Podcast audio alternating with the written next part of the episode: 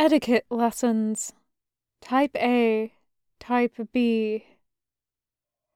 A Star Wars fan fiction written by Ghostwriter of the Machine and read by God of Laundry Baskets. It is rated teen and up, featuring Obi-Wan Kenobi, Anakin Skywalker, Captain Rex, and Commander Cody, with pairing Cody slash Obi-Wan. Content warnings for Anakin's past as a slave and implied past sexual harassment.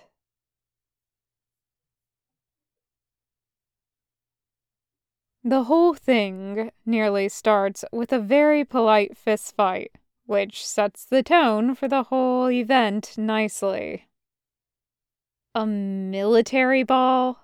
Anakin repeats, lip curling like the very idea smelled rancid.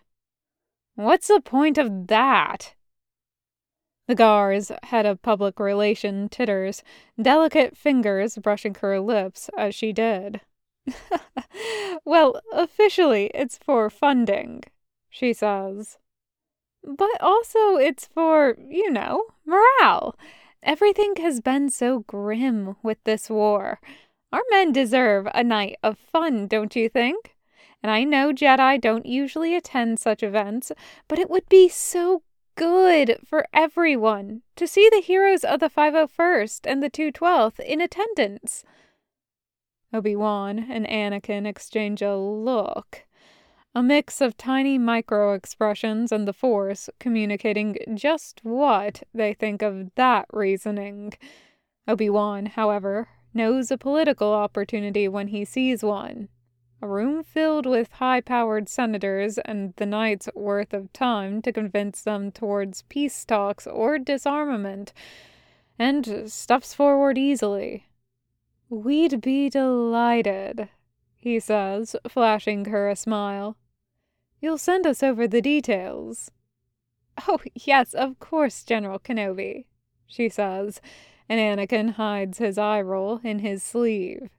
The two of them turn to go. Oh, also generals, she adds to their backs. Bring your second in commands with you, too. Everyone is so very eager to meet them.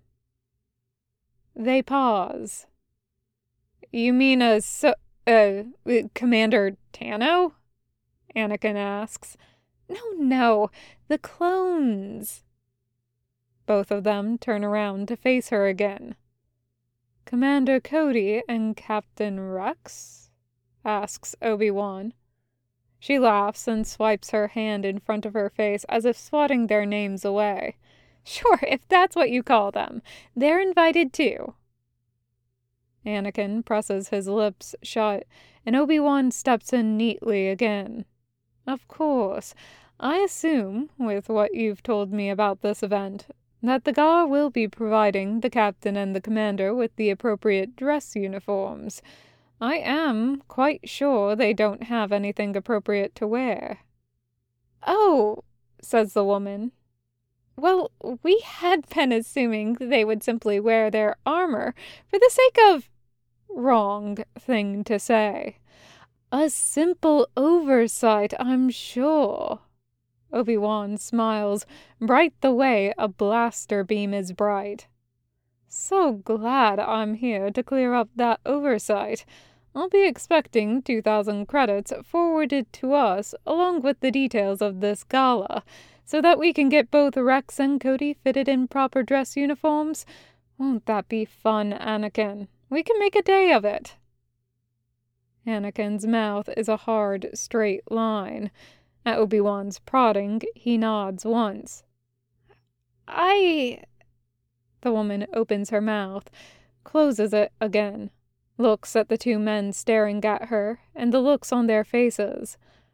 Yes, uh, of, of course, General Kenobi. Master Kenobi, actually. Right, of course, Master Kenobi.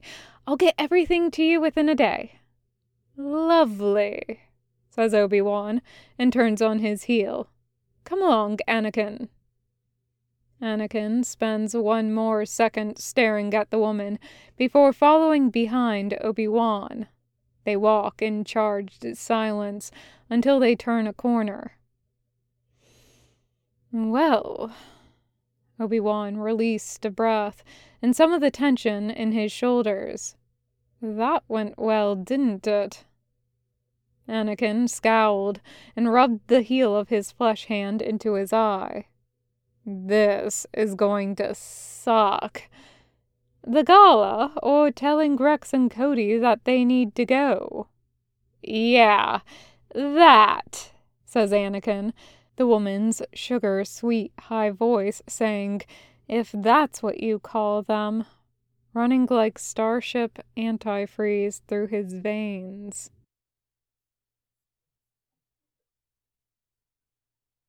On the night of the gala, Obi-Wan buttons up the cuffs of Cody's dress shirt. Cody has broad, square wrists.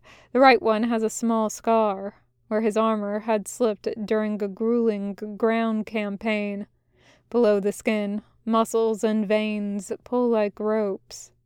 The dress uniforms they've gotten have gloves, but those go on last. Obi-Wan takes a moment to hold on, his thumb over the pulse point, skin warm. Sir? Cody says. His commander initially complained less about going to the event than Rex did, but Obi-Wan knows him well enough that he can tell when he's uncomfortable, and Obi-Wan doesn't blame him. I rather feel like I am feeding you to the wolves, Obi-Wan says. And I would never wish to do so, but this is such a good opportunity for the Vode that I know you'd never forgive me if I kept you from it. Cody inclines his head, not quite a nod.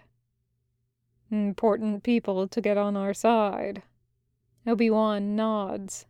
Yes, he says, heart lightening at the use of our, their side, for peace, for the rights of their men.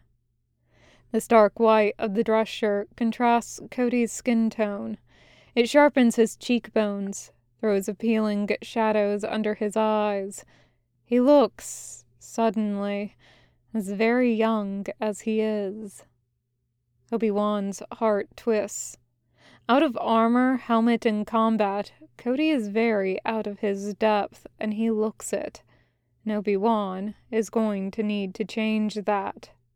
He retrieves the high collared jacket from off the hanger across the room. It's a standard level of military ostentatiousness braiding on the neck and cuffs, medals on the breast, golden buttons all down the front. Cody reaches out to take it from him, but Obi Wan wordlessly shakes his head. He stands behind his commander and holds it open. Cody hesitates. Then he slips one arm into it, then the other then allows Obi Wan to settle the thing over his shoulders. Obi Wan gently turns Cody around to face him and begins doing up the truly unnecessary amount of buttons. They are a breath away from each other now. Cody watches his general's clever fingers slowly move their way towards his neck. When they are all done up, Obi Wan takes half a step back and looks the jacket has settled on Cody, as if it has much more physical weight than it does. His shoulders are pulled into his chest. He's looking somewhere around Obi Wan's middle. And, oh, no, that won't do at all. None of that, Cody, Obi Wan says, very gentle. He closes the gap between them again. He places his hands on Cody's shoulders and pushes them until they are square once more. That is the one thing you must never, ever do. Cody says, uh, Sir? Confusion bleeding into his tone. Obi-Wan places two fingers under Cody's chin and slowly, deliberately tilts it up. Eyes up, Cody, he says. Always, always, eyes up. You must never let them see you falter. You must never let them make you feel small. Cody tilts his head to the side as Obi Wan sweeps away, back to the case the dress uniform came in.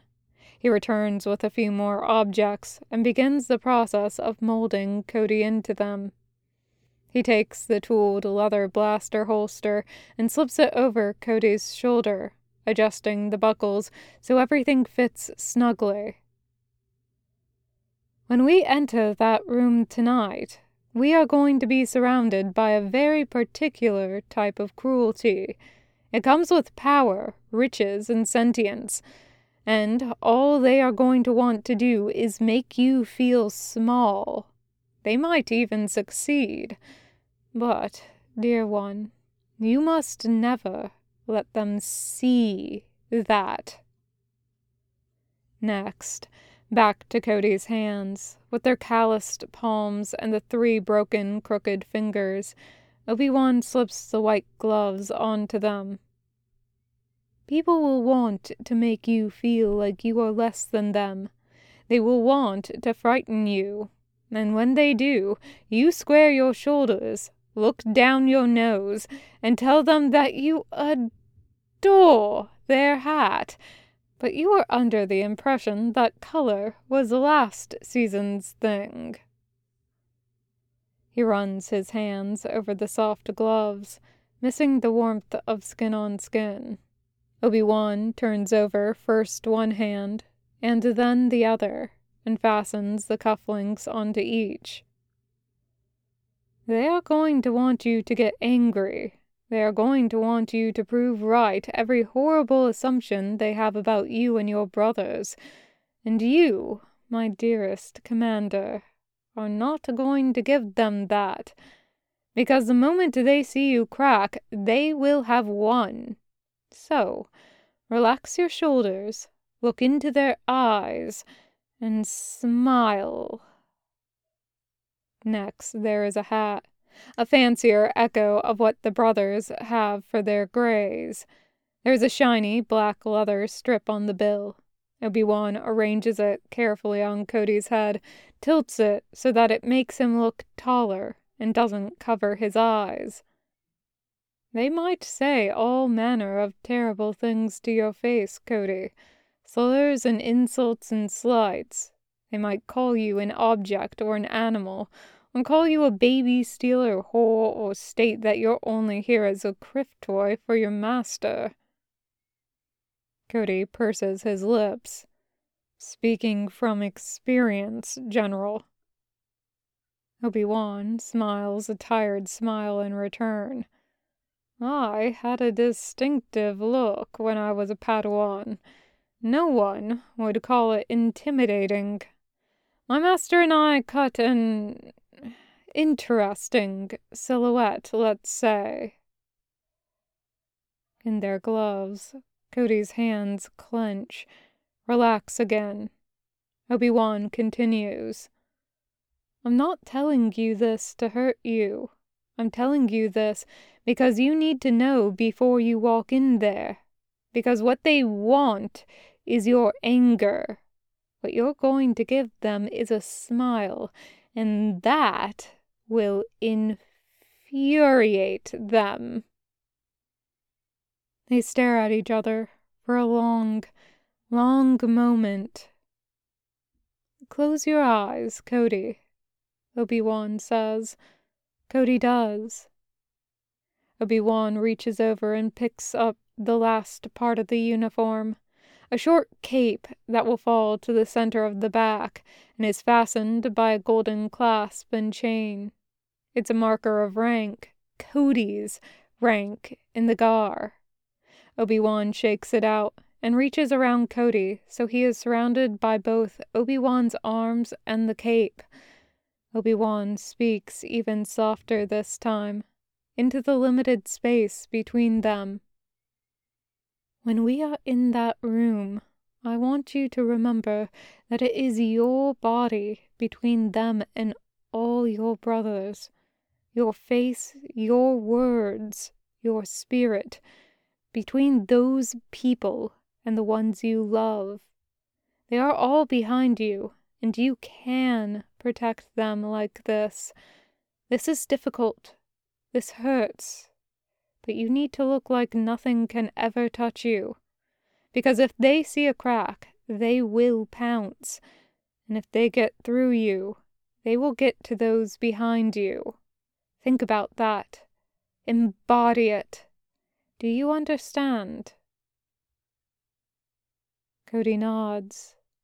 And when he does, Obi Wan draws the cape completely around his shoulders and does up the clasp. The cape and this new purpose settle over Cody in neat waves.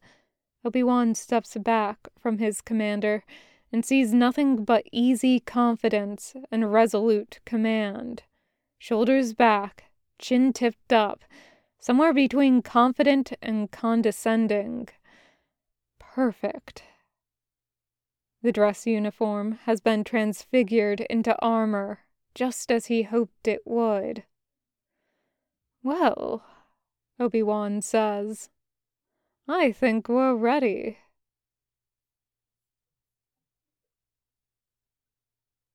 A few doors down, Anakin leans against the wall and watches Rex do up the buttons of his jacket. His fingers slip on them, and he curses under his breath. You'd think something this expensive would be easier to put on, huh? Rex says, and he's going for joking, but misses the mark a bit. He fumbles the buttons again. Anakin lets out something that's almost a sigh. He kicks himself off the wall and crosses the room. He stands in front of Rex, smooths out the collar of the jacket with quick, efficient hands. Then he grabs the buttons and begins doing up the rest of them. He ignores Rex's shaking hands. The more money something costs, the harder it's going to be to get on. They think you're going to have someone around to help you get it on. Rex exhales a shaky laugh. Well, uh, it's a good thing I have you then, sir, huh? Anakin hums and finishes doing up the buttons. He can see Rex physically stopping himself from fiddling with his cuffs. He can also see Rex doing the mental calculations. How many medical kits, buckets of paint, shots at a bar, repaired blasters, clone lives this uniform costs the same as. Anakin can relate. He used to do the same thing. Still does, if he's tired enough or hyped up on enough caffeine. Anakin starts tossing Rex the other parts of the uniform, half smiling as he yanks them on and does up the buckles. Gonna tell me what's got you so tense? Anakin asks. What? Tense, sir? Me? Never. I'm calm and battle ready as always. Anakin has it on good intel that, actually, Rex is one of the most anxious people he's ever met. He's usually better at hiding it than he is now. How about we skip the part where you deny it, and you just tell me? Rex fumbles his words as badly as he was fumbling the buttons, and Anakin feels a rush of affection for his captain. I just. Rex says, focusing on clipping his cufflinks together. There's going to be a lot of people in there. A lot of eyes. Not used to that, I suppose, sir. Center of attention, I am not.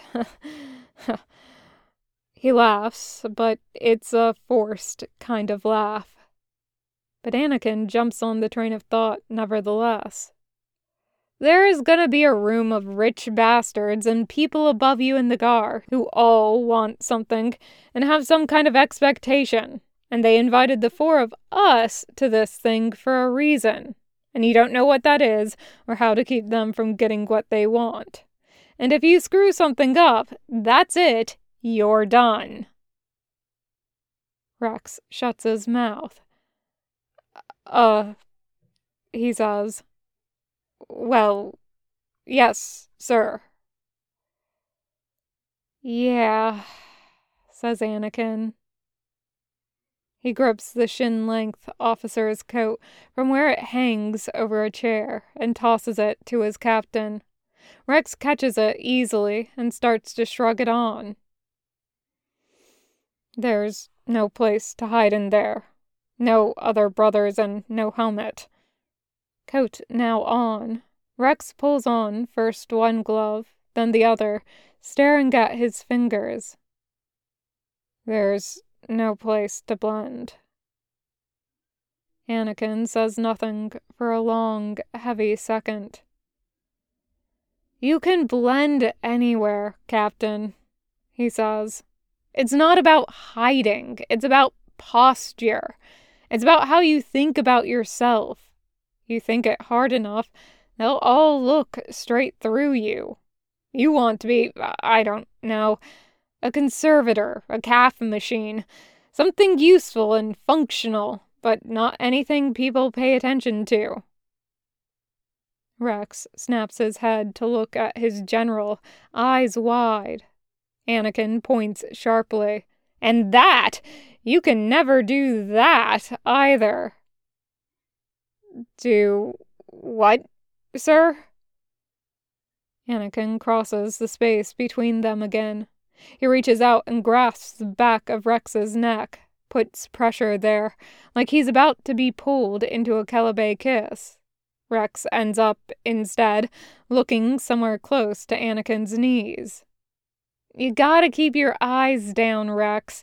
Even if you're spitting mad, even if everything in you is screaming to jump in and start screaming, even when the kriffing injustice of it all burns you like the sun's, you keep your head ducked and your eyes down and you let them look right through you.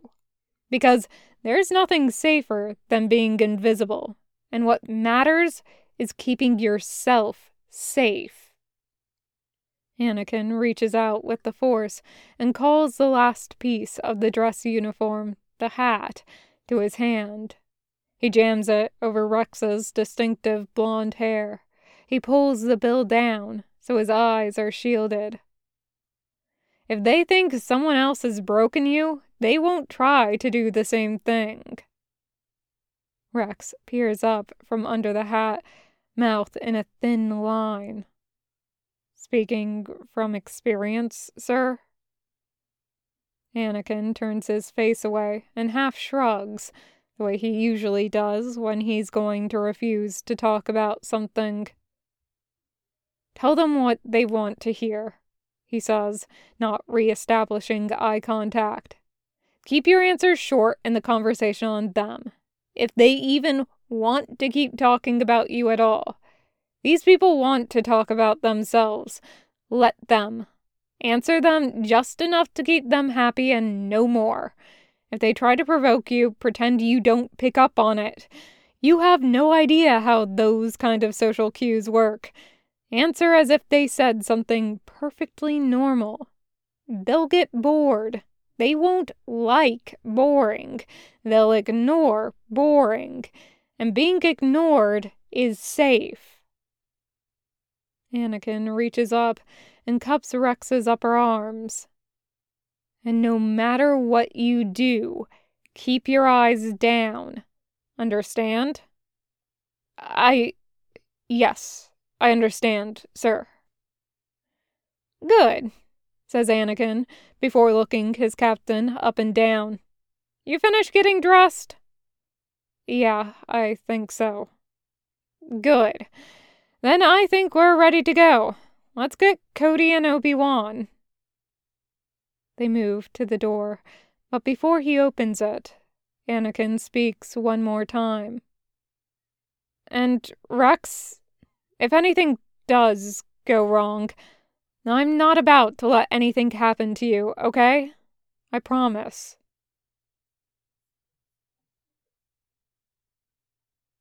Jedi formal robes look very similar to Jedi everyday robes, but are made out of a slightly finer fabric. Both Anakin and Obi Wan have added their own touches to them for the occasion, Anakin has his hair pulled back into a low ponytail, tied at the nape of his neck and secured with a rose colored hair ribbon. Obi Wan has a dangling yellow teardrop hanging from his one pierced earlobe. The four of them stand outside the giant double doors of the ballroom. Rex and Cody take each other in the cape, the coat, the hats at different angles. Well, says Obi Wan, Shall we go in? Cody sighs. Yes, generals, I suppose we should. And then he held out his arm to Obi Wan in a very specific and deliberate gesture. Obi Wan looks at it and then very, very slowly begins to smile. Oh, Commander, I have always loved the way you think and he takes the offered arm. Rex and Anakin exchange a look, and then fall behind them as they sweep into the room. And a good chunk of the senators of the Republic and high ranking members of the GAR are greeted by the sight of High General and Jedi Master Obi Wan Kenobi very much decorating the arm of his clone commander, who has his chin tilted up, eyes sharp, cape rippling in the air behind him. In the wake of them, Anakin and Rex step in with evenly matched steps, heads tilted down, and eyes scanning the room for a good place on the wall to set up camp. It's going to be a long night. The end. Thank you for listening.